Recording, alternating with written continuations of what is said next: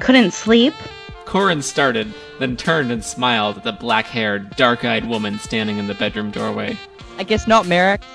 I'm sorry I woke you. You didn't wake me. Your absence wake- awakened me. She wore a dark blue robe belted at the waist with a pale yellow sash. Merrick's raised a hand to hide a yawn, then pointed at the silver cylinder in his right hand. Regretting your decision? Which one? Refusing to join the Jedi Knights or he smiled. hooking up with you? She raised an eyebrow. I was thinking of the Jedi decision. If you have reservations about the other one, I can relearn how to sleep alone. He laughed, and she joined him.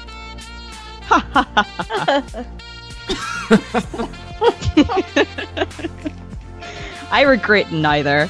Your father and my father may have been mortal enemies, but I can't imagine having a better friend than you, Or lover. especially lover. And scene.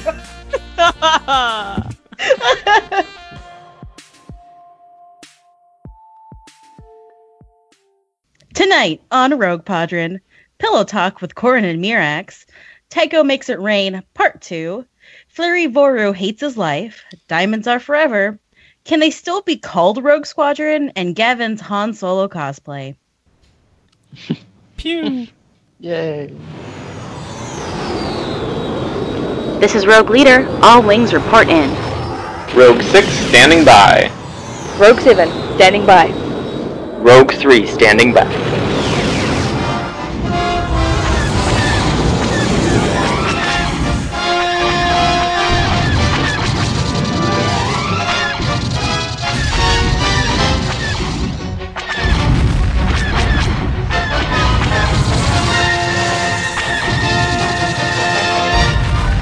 Hello, listeners. Welcome to season four, episode one of Rogue Padron. Tonight, we're going to get started. Started. We're going to get started on X Wing The Back War, chapters one through six. But before then, let's have a quick introduction of our hosts. We have Heath, Rogue 3, who's the type of millennial who's ruining family because he'd rather have dogs than a babies. That is Heat. 100% accurate. my dog is my baby. Your dog is sweet. We have Danny, Rogue Six, who's ru- ruining golf because he'd rather keep forest as forest rather than bulldoze and develop it. That's right. Also, golf is dumb. Why would anyone play that? So true. I have a friend that plays it. Okay. We all, I mean, we all have a friend who plays golf, but like, does it really count as playing even? Do we all? Do we all count them as friends? yeah. We have Seth, Rogue Seven, who's the type of millennial who's ruining the sport of running because she's not hyper competitive when it comes to exercise and does it just because she likes it. Yeah, I am terrible. I just like fun. So rude. We are the worst generation. And I'm Meg, Rogue Leader, and I'm the type of millennial who's ruining vacations because I booked time off for Star Wars Celebration Orlando before my older coworker could request the same week off and he got mad. Ah. Yay. Star Wars wins. Shame on that guy. Yeah. Sorry you wanted to visit your family for Easter weekend. Nope. We are Meg's family, and she has to visit us instead. Yes. Exactly. Is it Easter weekend? Yeah. Yeah, Yes. Oh, that means nothing to me. I'm gonna bring you all New Zealand chocolate. yes. Oh my gosh. Yes. Well, speaking of orgasms, I have a Rogue One question. Whoa. Sorry, Austin. Not sorry, Austin. So we've been on our break for a while. We haven't really had a chance to talk too much about Rogue or about Rogue One. Yep, that's the movie. Um, and but one thing we did talk a little bit about was this book called Catalyst, which is a prequel to Rogue One, and I think we all kind of expected that it was going to be, um, you know, leading right up before the movie. And we speculated on the author a little bit, and I don't think any of us suggested that we wanted James Lucino to write this novel, but lo and behold, here we are. And um, what we recently found out in the description is that the novel is actually set all the way back in the Clone Wars, so it's more of an origin story for uh, director Krennic and Jin Erso's dad, um, and it's about how um, Krennic got uh, Mr. Urso involved in the Death Star project um, and about their relationship there. So I just have you all read the the description of this book? I I haven't. read it just now. Perfect. Yeah. I did But my it research. Sound, sounds good. I'll Yeah, read it. what are- I, I pre-ordered it. there you go. What more of an endorsement do you need? I don't know anything about it, but I pre-ordered it. Yeah. Yeah, so just what are your thoughts on how this is going to connect to the Clone Wars? What are we looking for now that we kind of know a little more about this novel? Are we excited? Do we care? I, I care hope about the director woman- Krennic. Yeah. Okay. you would. Are you are you thinking we'll get the origin story of the cape in this I novel? really want to know Oh about that. god, cape. yeah, me too. Like, what if it's right at the end where he puts it on for the first time? that Yeah. would be pretty. It's like his amazing. Darth Vader getting the mask moment. Yes, exactly. Perfect. Yes. Something pisses him I- off. I do not care about anything else. You're a simple woman, Meg. I am. I'm gonna be classic me, and I'm gonna say I hope that it doesn't revolve too much around the dudes, and Lyra gets enough page time. Yeah, who's Lyra? She's she's Jin's mum, I guess. Oh. It's weird that we haven't heard anything Oh. about her in the movie. So I Ray's assume grandma. She died. I assume she was fridge. I assume she's going to die, and Galen's gonna become very man painy. So I'm looking forward to that. It- My favorite. I, not a hint of irony in your voice, Saf. Yeah, I love it when that happens in books. It's my favorite thing. I hope that it gives more clues about Rogue One than all of the books that came out before TFA last year gave about TFA. I I think that movie was just like so secretive that when I got those books I was kind of hoping that I'd be able to like pick things out of it and be like, "Oh, this makes sense now based on what we saw in the trailer," but it was just like all not really related at all. And I hope Yeah. that I hope that this is more of like a direct lead-in that ties in really well to the, the actual story of the movie. I feel like setting it with the characters that will be in the movie helps with that. Right. And also the fact that yeah, Rogue One already doesn't have as much secrecy around it, which is nice. It's I nice. guess I'm I'm basically hoping that this novel will be to Rogue One what people hoped Aftermath would be to TFA. Sure. Yeah, I I'm I'm kind of excited that it's set in the prequel era, which isn't something I say very often, to be honest. But um, there's you know in Attack of the Clones, there's a little Easter egg about the you know they mentioned the Death Star, Count Dooku when he's talking to all the aliens, and in Episode three, obviously they're starting to build it at the very end, and even in the TV series, we got a little a peek at Baby Tarkin. Um, but I, I hope that this book kind of as far as death star mythology goes i'm looking forward to how it's going to kind of tie all that together and really kind of give us a story of what was going on with this battle station um, during that time i read literally the stupidest thing i've ever read on the internet the other day which was an article saying Wow. that um, yeah it, it was this quote unquote think piece saying that like man disney is going to have to hope that uh, people just didn't watch the prequels because there's no possible way for Rogue One to reconcile those Easter eggs they threw in about the Death Star and um, Pablo Hidalgo. What? Yeah, and Pablo Hidalgo, in typical Pablo fashion, wrote, um, tweeted about it and said that um, he really likes the idea that people working on Star Wars movies have never watched other Star Wars movies. and he's he he is imagining halfway through development of Rogue One, someone came in and said, "Stop, hold on! I just heard about these Star Wars movies. We have to go watch them." oh, Pablo's my fave. Pab- Yeah. Pablo is so great. so anyway, it's a long-winded So way of good. saying I'm looking forward to how it's going to kind of connect that uh, prequel Death Star mythology together. I Yeah. do like prequels, like things that connect the prequels with the sequels and the original trilogy. I like things being interconnected instead of being like segmented blocks, and so I'm looking forward to this doing that. Yeah, great. Cool. Great. Awesome. Cool. Okay, kids, let's start with the trash. Let's jump right into the dumpster. Yep. Chapter one. Uh, this book wasted no time. Nope. Yes. Head first into the dumpster. It opens with Corin playing with his lightsaber. Uh huh. also, is he playing with the new lightsaber that he just got from Luke? Yes, also that one. That one too. Basically, it's a long-winded recap of what we found out at the end of Kratos Trap that Corrin's real grandfather was a Jedi named Neha Halcyon, roasted Cornhorn, adopted his son, Valen, aka Halhorn, after his death and raised him as his own as he married the widow Halcyon. Hal wore the Jedi medallion as a tribute to his real father and then passed it along to Corrin, f- probably when he died. I'm not sure. Oh my god, the Horn family just goes with all the stereotypical Star Wars naming conventions. I know. Mm, yeah. Perfect. And right there, we do have our first what use do I have for odds Carillion joke. Uh, That's number one. Ha ha They really ha. My need to least- stop this. Such a my funny least joke. favorite thing. I hate it.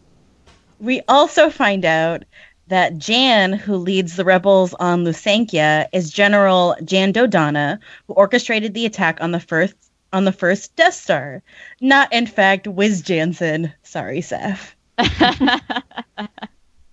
well, it makes sense. As soon as I read the name Dodona, I was like, oh yeah, that guy. That that dude. Yeah. Are we terrible Star Wars fans that none of us registered that that guy's first I name mean- is Jan? Corin didn't either, and he knew This him is the military. personally. Yeah, that's true. Great. I'm glad that we're on the same level as Corin Horn. That makes me feel so much better about the situation. clearly, we're we're thinking very clearly about this. Right.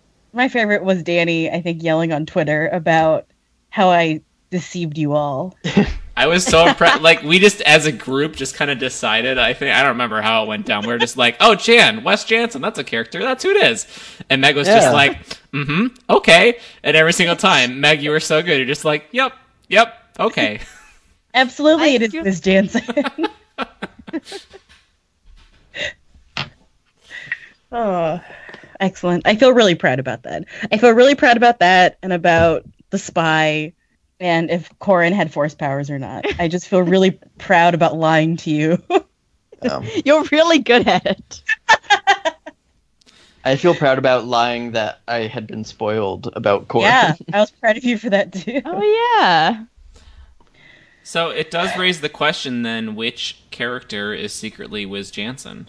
Maybe it's Merrick's. Maybe we don't know yet. That would be a twist. Um, speaking of Mirax, Corin and Mirax are now officially frickety fracking. Good for them. Good for them. Yep, Good. Took like four books to get there. it's happening. Yeah. To be fair, they were both dead in the last book, so Die at one point. Um, and Mirax written in this segment, she just has such a flowery way of speaking. And there was just this one passage that I could not handle the level of like cheesy garbage that it was. And it was the following. Now you know how I felt when I thought you'd been slain here on Coruscant. I hadn't realized how much you had become part of my life until you were gone. The whole of Lusank you created was nothing compared to the void I had inside. It wasn't a question of wanting to die, but knowing my insides were dead and wondering when the rest of me would catch up. Oh, gross. She knew him for like two months, So dramatic. and I they love how they barely kinda just- spoke to each other. They compare like they they kind of like compete against each other with their feelings of the other person dying. Right? It's really weird. It's it's garbage. It's I Oh, so- had to go to the used bookstore and buy another copy after I broke my Kindle from all the vomit that I got all over it. like this chapter was just. Ugh. Yeah, it was Yeah. not great.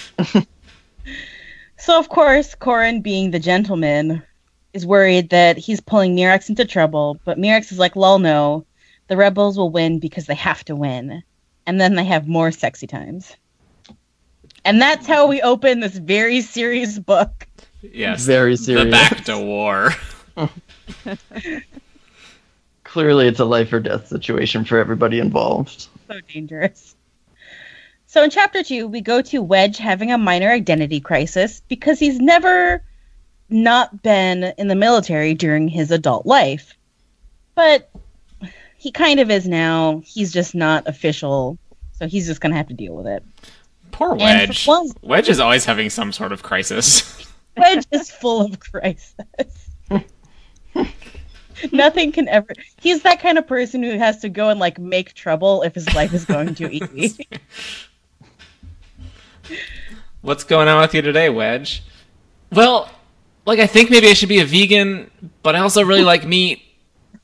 Okay, Wedge. Okay. Whatever you say, Wedge.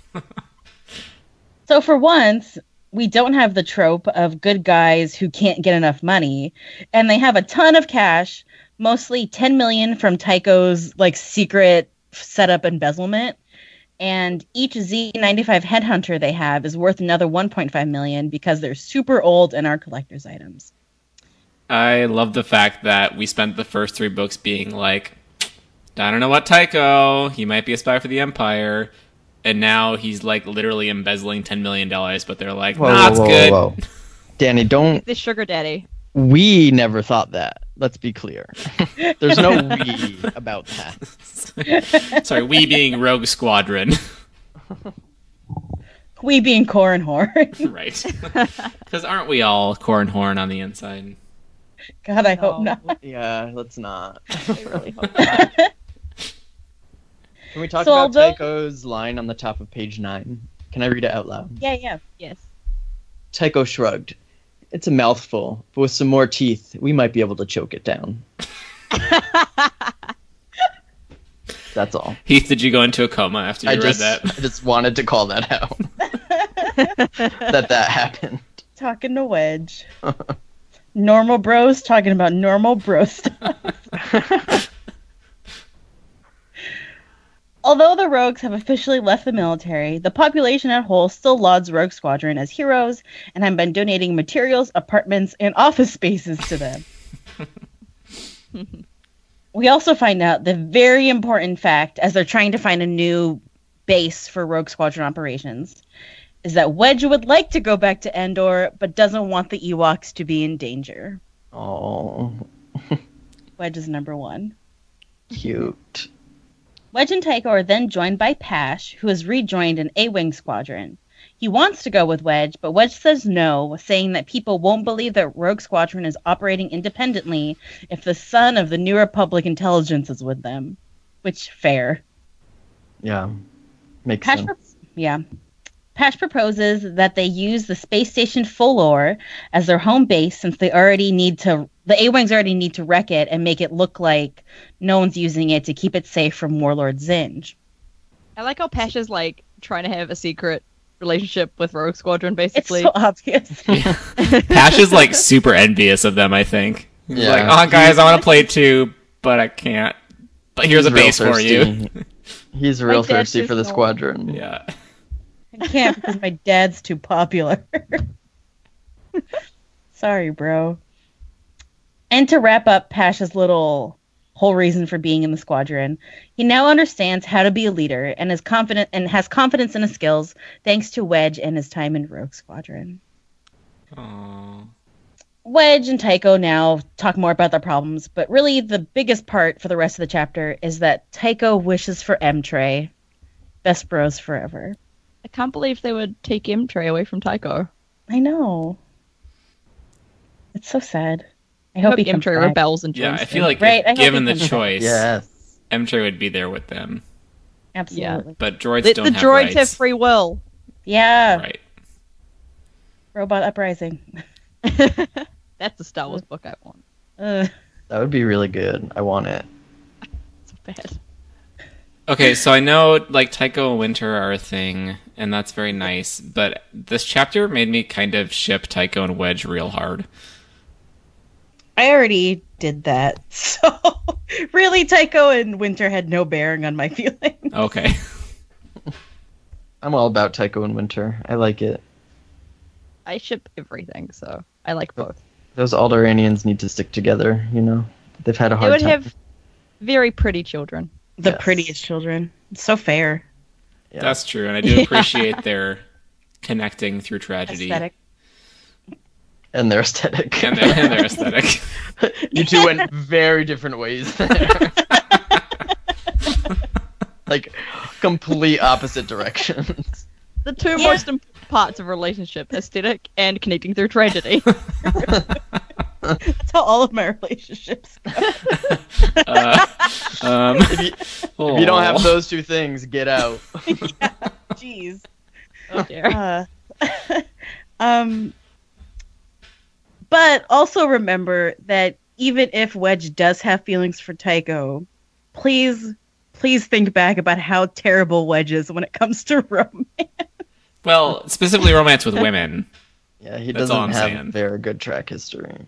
It's I true. mean, we've never seen him attempt romance with. I mean, maybe we have, and he's just so Exactly, bad 'cause that he's in it doesn't look hardcore like denial. romance.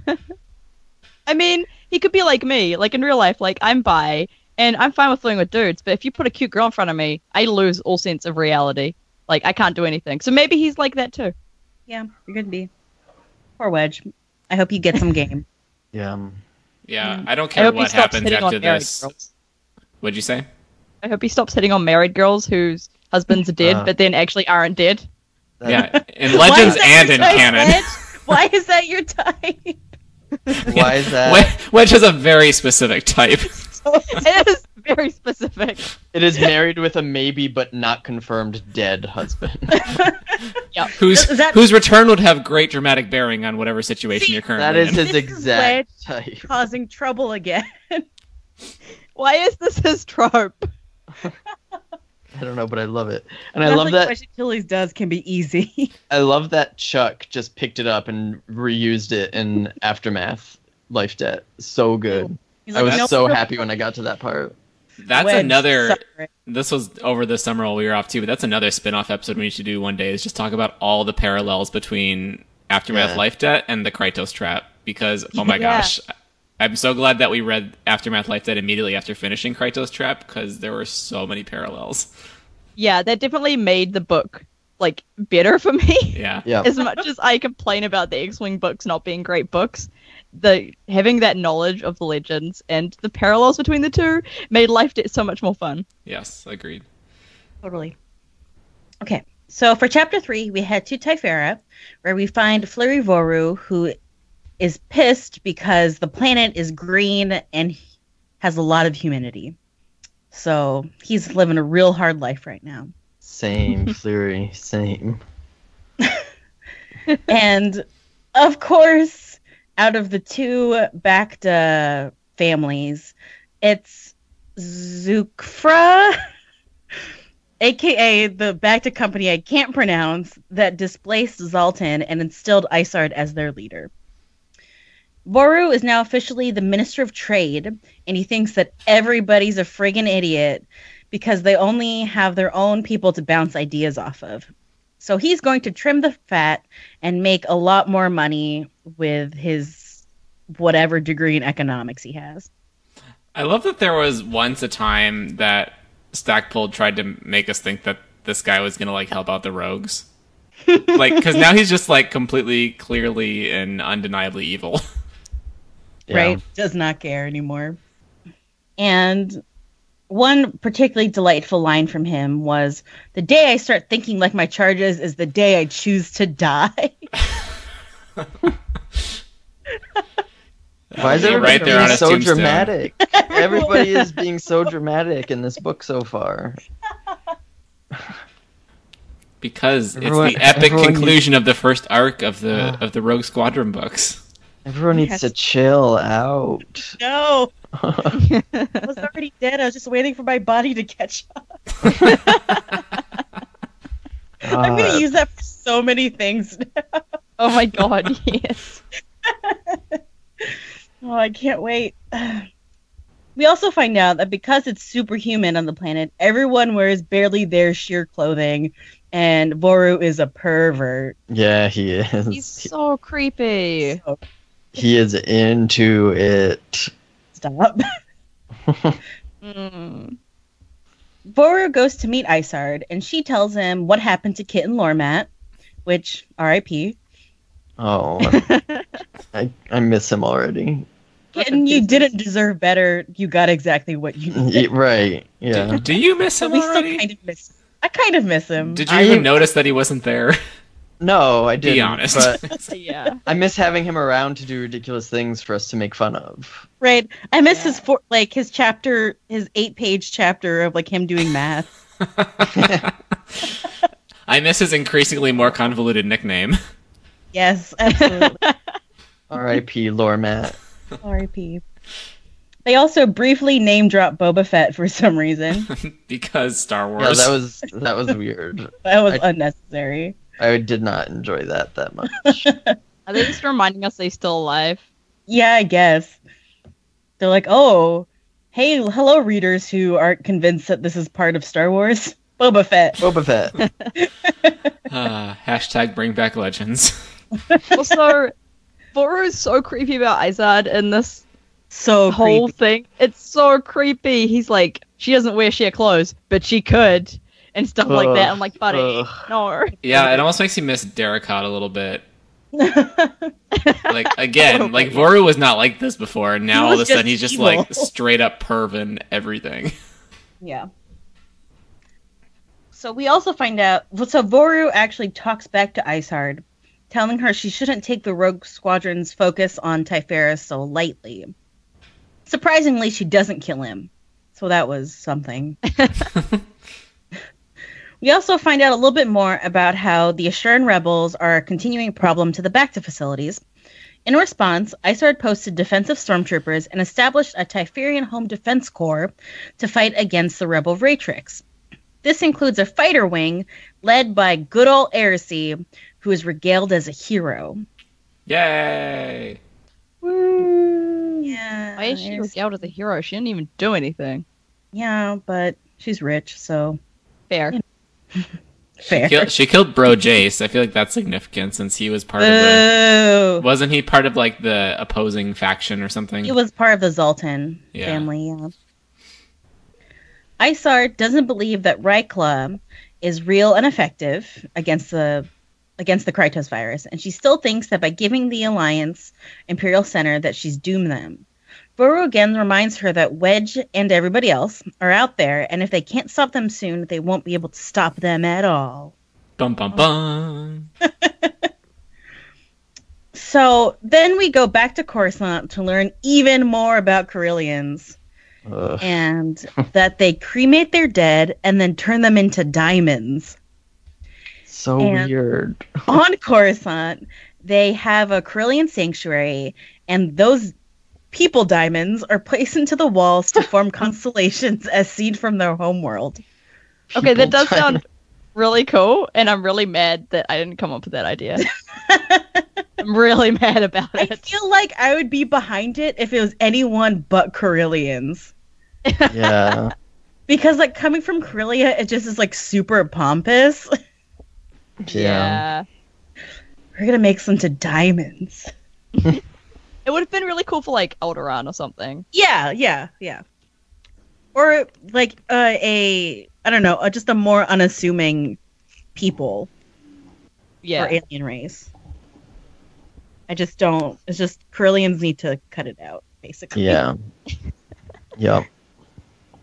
So it's Corin who goes to visit Yella, who is there mourning Derek, still believing it's all of her fault.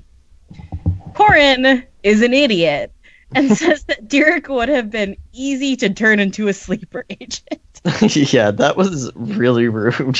That was not what you should say right now, Corin.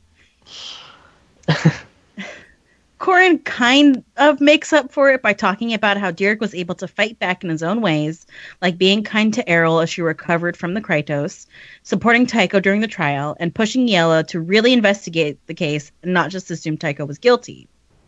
Yella then asks how Corin got over her father's death, his father's death, and Corin surprises us all with his insight he describes that you'll always think of them and you'll always want to share them, but that feeling becomes transformed into an happy feeling that you knew them in general.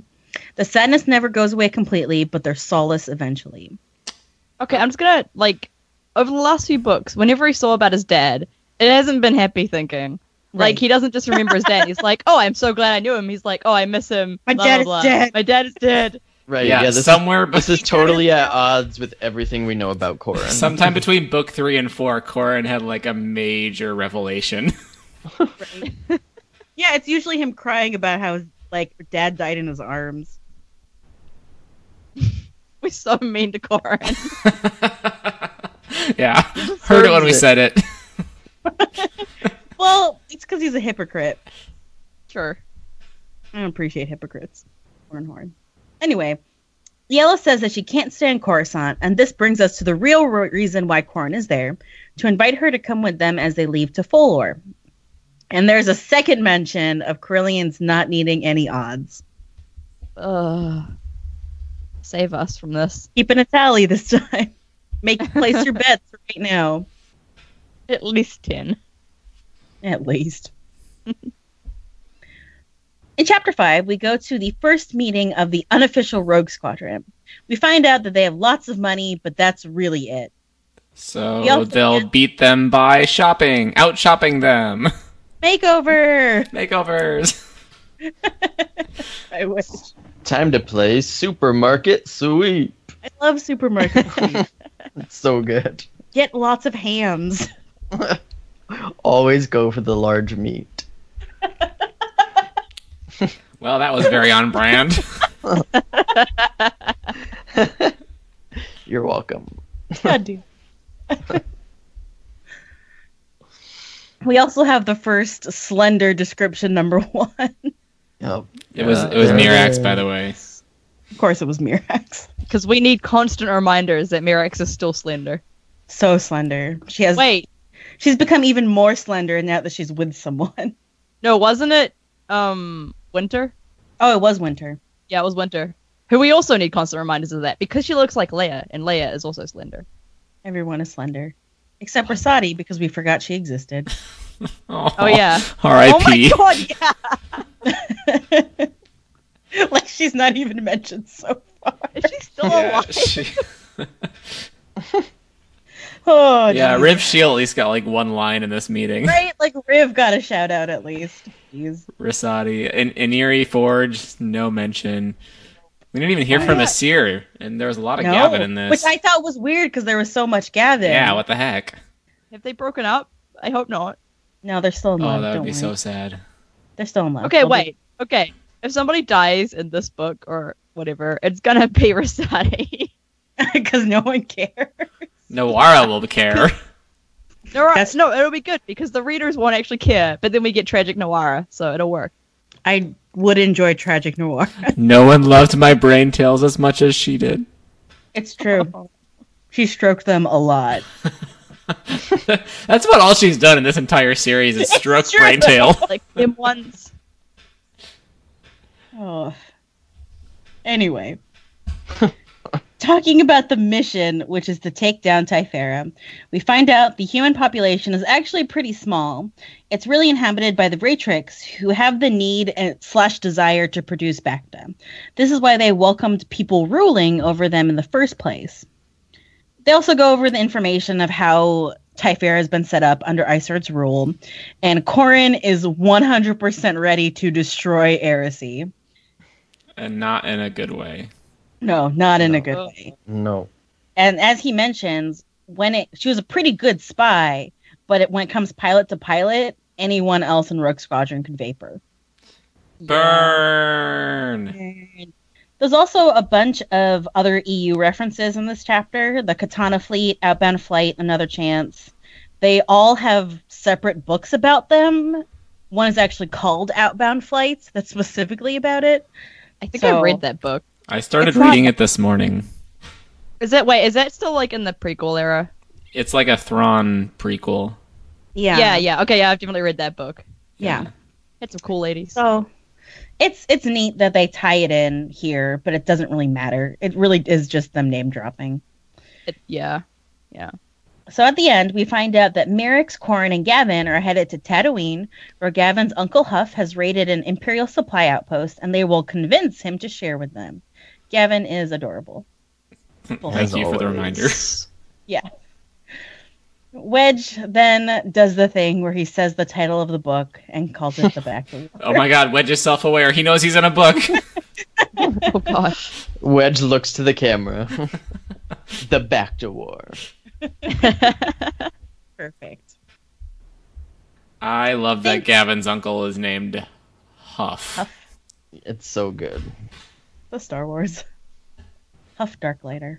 I hate Star Wars. So say we all, Saf. We don't have to wait long to see what happens, though, because in the next chapter we go to Tatooine, where Corrin can't take the heat. They He's a are in whiny bar- baby. Ay, He's such a whiny baby. they are in a bar, and all the hot, where all the hotshot pilots hang out, waiting for Gavin. Hmm, I Corn wonder wants what to- bar this could be. Hmm. Corrin just wants to wreck the place because everyone's a bad guy. But Mirix tells of her good memories of the place as a little girl. We also see the word tabak dropped as reference to tobacco, and I got so mad. I did not even catch that. I did. It's so bad. Stop trying. oh gosh. Is there a name for space beer? It's a- they just call it ale. Oh yeah, ale, Loman ale. Yeah. Yeah. Ugh. Beer. Beer. Space beer. Beer. What about space shots? I would love to see them do Just some salt. space stuff. Oh, I can't. Yes. Yes. Ugh. So some Devorian comes over to them and says they're sitting at his table. Mirix gives zero Fs and sasses them. They, of course, try to intimidate her, but the bartender, Woo her, mentions who her dad is, and they run away with tails between their legs.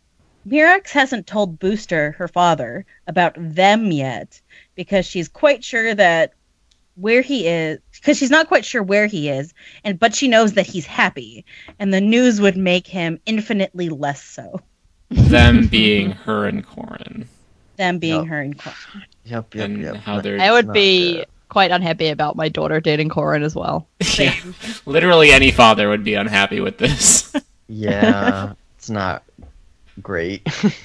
not the best. Gavin then comes into the bar, basically dressed like Han Solo, because they mention he's wearing the brown slacks, the boots, the white shirt with a dark vest, and it's just Han Solo, which a plus, Gavin, a plus. there he is. Gavin in a vest. Very good. Gavin and Vest. Thank you. we have some Darklighter history. After Biggs died, Huff wanted way more heirs, so he remarried and had a bunch of kids. Oh my god. this was so ridiculous. right? He was like, wife number two wasn't into it. Or no, this is wife number three who said this. She was like, Yeah, wife, wife number, number two wasn't three into was it, like- but I'm all about making more errors. So I was like, let's do this thing, Huff. Yeah. He's hecker weird. rich. I'd marry him and have babies. Yeah. Meg. We go through Huff's estate, and he has a lot of water and wood features, which shows off how rich they are, since water is a commodity in Tatooine, and they would have to get anything made from wood, like imported from other planets. Right. They're like on Tatooine and he has like water fountains. right? Like rude. There's no need for that. No. Now you're just being mean. We finally meet Huff, and he's a pretty smarmy dude. He comes out to greet them and to say that he's going to be a bit yet due to other negotiations. Corin tries to introduce himself, but Huff tries to brush him off, and then Corin threatens him to report some of his suspicious trade practices. Corin just like snapped. It was weird. Yeah, it's Just like, like- Corin, calm yourself. It's gonna be all right, Corin. Wait five minutes. Right? It's been like really one not good at- second. Corin got the memo that you have to be super dramatic in the back door. right. Yeah. Right. He's he- he's another one. Everyone is being so dramatic. Bad move. Because the chapter ends with Mirax introducing herself to Huff and saying that they're looking for munitions and supplies. Huff mentions that his current guest is in the same boat. He opens his mouth to re- he opens the door to reveal each other and Corin starts running his mouth, boasting about how this is Mirax Tarek while he has his arm around her, and about how the other guy should just back down because they're definitely going to get those supplies. and then we find out that the man in question is, in fact, Booster Tarek, her father. La la la la Oh, la. So I'm good. so mad. Like the moment he started being like, "This is Merrick Tarek. Do you know who her dad is? It's Booster Tarek." And I was like, "I know exactly who he's talking to."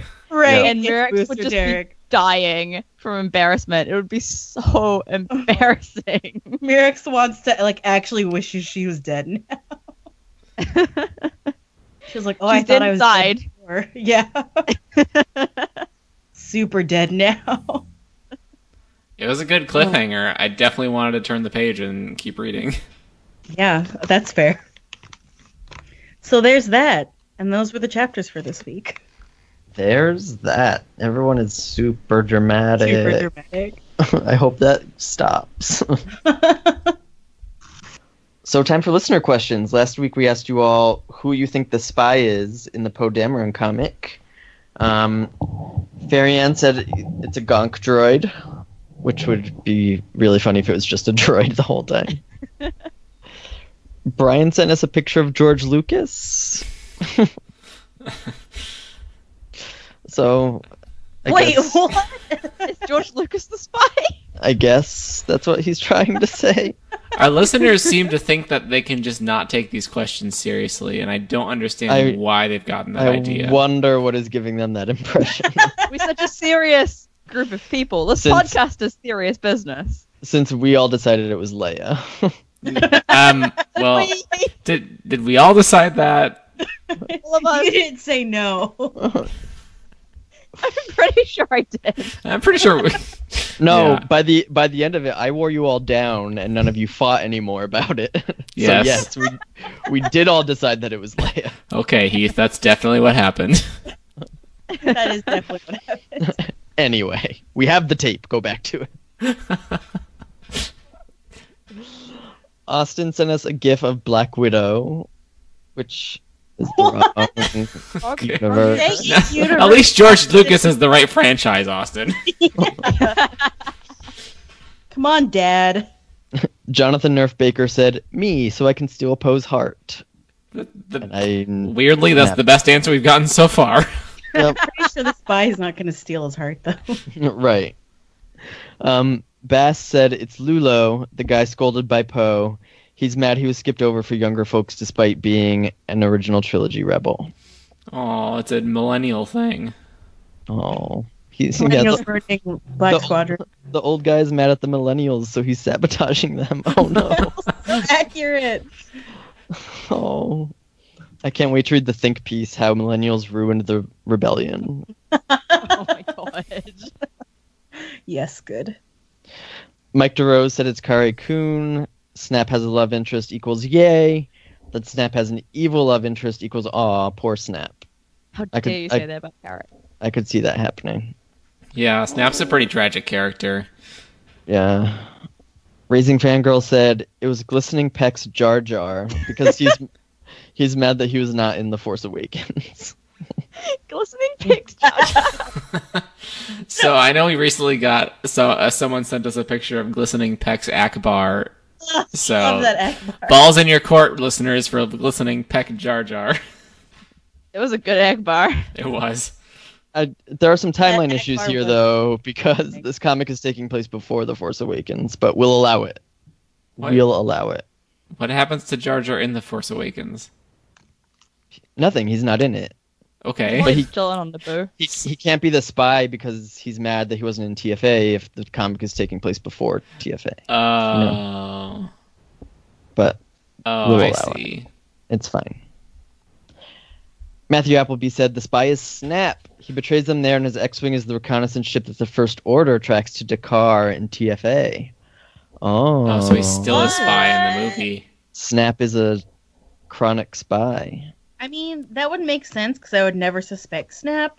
Yeah, and I Right. would never suspect Greg Grunberg. Yeah, exactly. I'm like, you're so huggable. How could you do Don't do this. Nick said that eggplant emoji is the spy. Solid theory. Eggplant emoji would never do that to us. No, Never. he's on our side. Jay said Snoke. Jay. Jay. And then Sarah Okay. Dempster replied and said, "You mean Plagueis, Sarah, Sarah." and then Jay replied, "What if Laura Santeca is Plagueis and also Snoke?" Jay and Sarah, you are both fired. Yes. Jay, we Go into the literally corner. watched Laura Santeca die, and then saw Snoke alive afterwards. Did Did we? Did he die? Oh, guys, What don't, if it wasn't the don't- real Lord Santeca? don't do this. What if I it mean, wasn't a real lightsaber? Half. Did we? yes, yes, we did. we literally watched that happen. I mean, we saw a lightsaber go through Han Solo too, but you're not suggesting that he's actually dead. Oh my god. Yeah, Han Solo's clearly alive. Clearly. Just This is saying. Anyway. Revengeful Leia. Spider legs. That's all I'm saying. That's true. Spider League If Solo. Han Solo comes back with spider legs, I'm gonna be so pissed. Well, I mean, first Han Solo would be a spider stomach, but sure. Han was stabbed in the heart though. Okay, a Oh, That's spider different than heart, just like fine. getting your Spider legs heart. chopped off. Just spider legs coming out of his chest wound. Where was Lars Ew, Santeca stabbed? I don't ew, even ew. know. Ugh. I, I don't want any of that. Anyway, the next answer came from Bria, who said, "If it's Jess, I'll riot. The safe money is on one of the pilots, not in TFA though, which makes sense." Yeah. And then Jay, who is already fired but is getting fired again, said, "It's Millicent," which is Jay's such a troublemaker. Jay, you Fuck can't just this keep submitting new answers when you realize your old ones are terrible. You have to pick one and commit. yep. Commit Agreed. to your bad choices. Right. As we have done. Um, so this week's question: What kinds of th- secret things is Huff Darklighter transporting on his ship? Sharpies. Sharpie. What? Lots and Sharpie. lots of Sharpies. what? Wait, why are Sharpies His Secret, name like, is what- Huff. Oh. Uh, Wait, Sharpie? Okay. Actually, that wow, he's like works with a Mike. I was 12 year gonna old say, trying to get high. Wait, wait, wait. bef- before we um before we discuss this week's question, I realized Sarah Gessel sent us a tweet saying she emailed us some pictures from the X-Wing comics to go with this week's reading. Did we? Do we? We've been having email issues, right? We have been having email issues. Okay, so Sarah, tweet those to us or put them on Tumblr, and we'll see them and discuss them next week. Yes. Yeah. Our email, the Farfar Radio email server has been a little wonky and hasn't been forwarding everything to us. Womp womp. Womp womp. Um, so yeah, what kinds of things is Huff transporting? Lots My and answer was gonna lots go with of Denny's. smaller eggs. Oh my god. Yes, I hope so. Tiny eggs. Tiniest eggs. That's a really good answer. I wish That is I a thought of that. Is he just smuggling heaps of balls?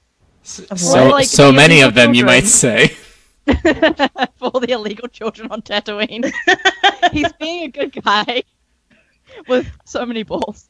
so many balls. I'm going to say that he has a ton of old Jedi relics that he is selling off. Oh.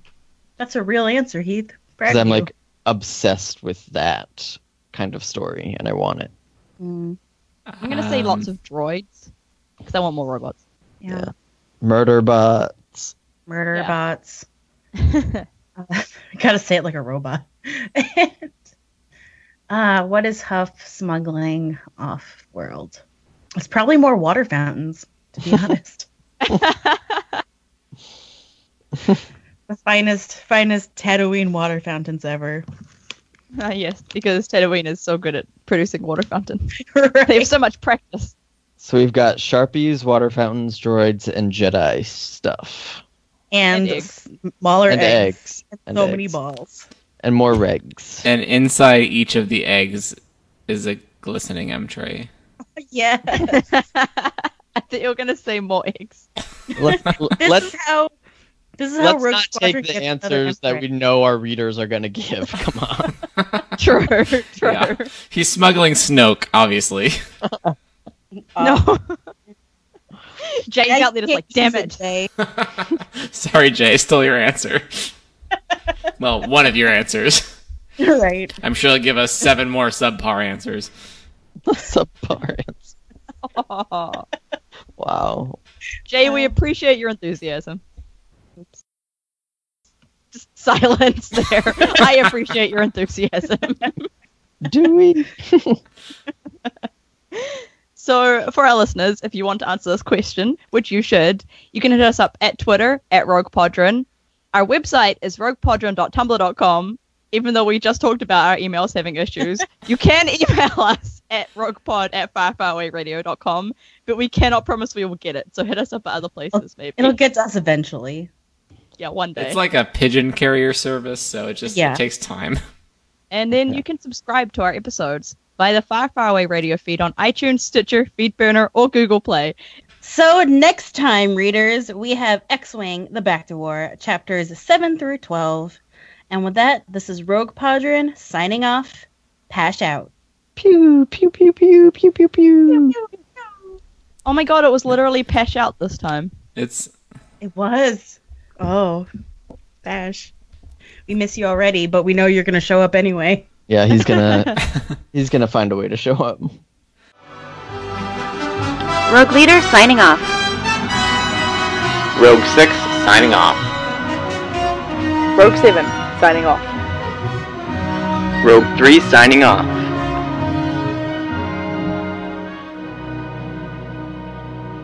um, it's the back door, so I feel like we need to be a little more dramatic with our pews. Pew, pew. Pew pew pew. Danny. I don't, I don't have enough energy to do it this week. Aw, Heath, that's Next so week. sad. Pew pew. Oh, those are the tiredest pews I've ever heard.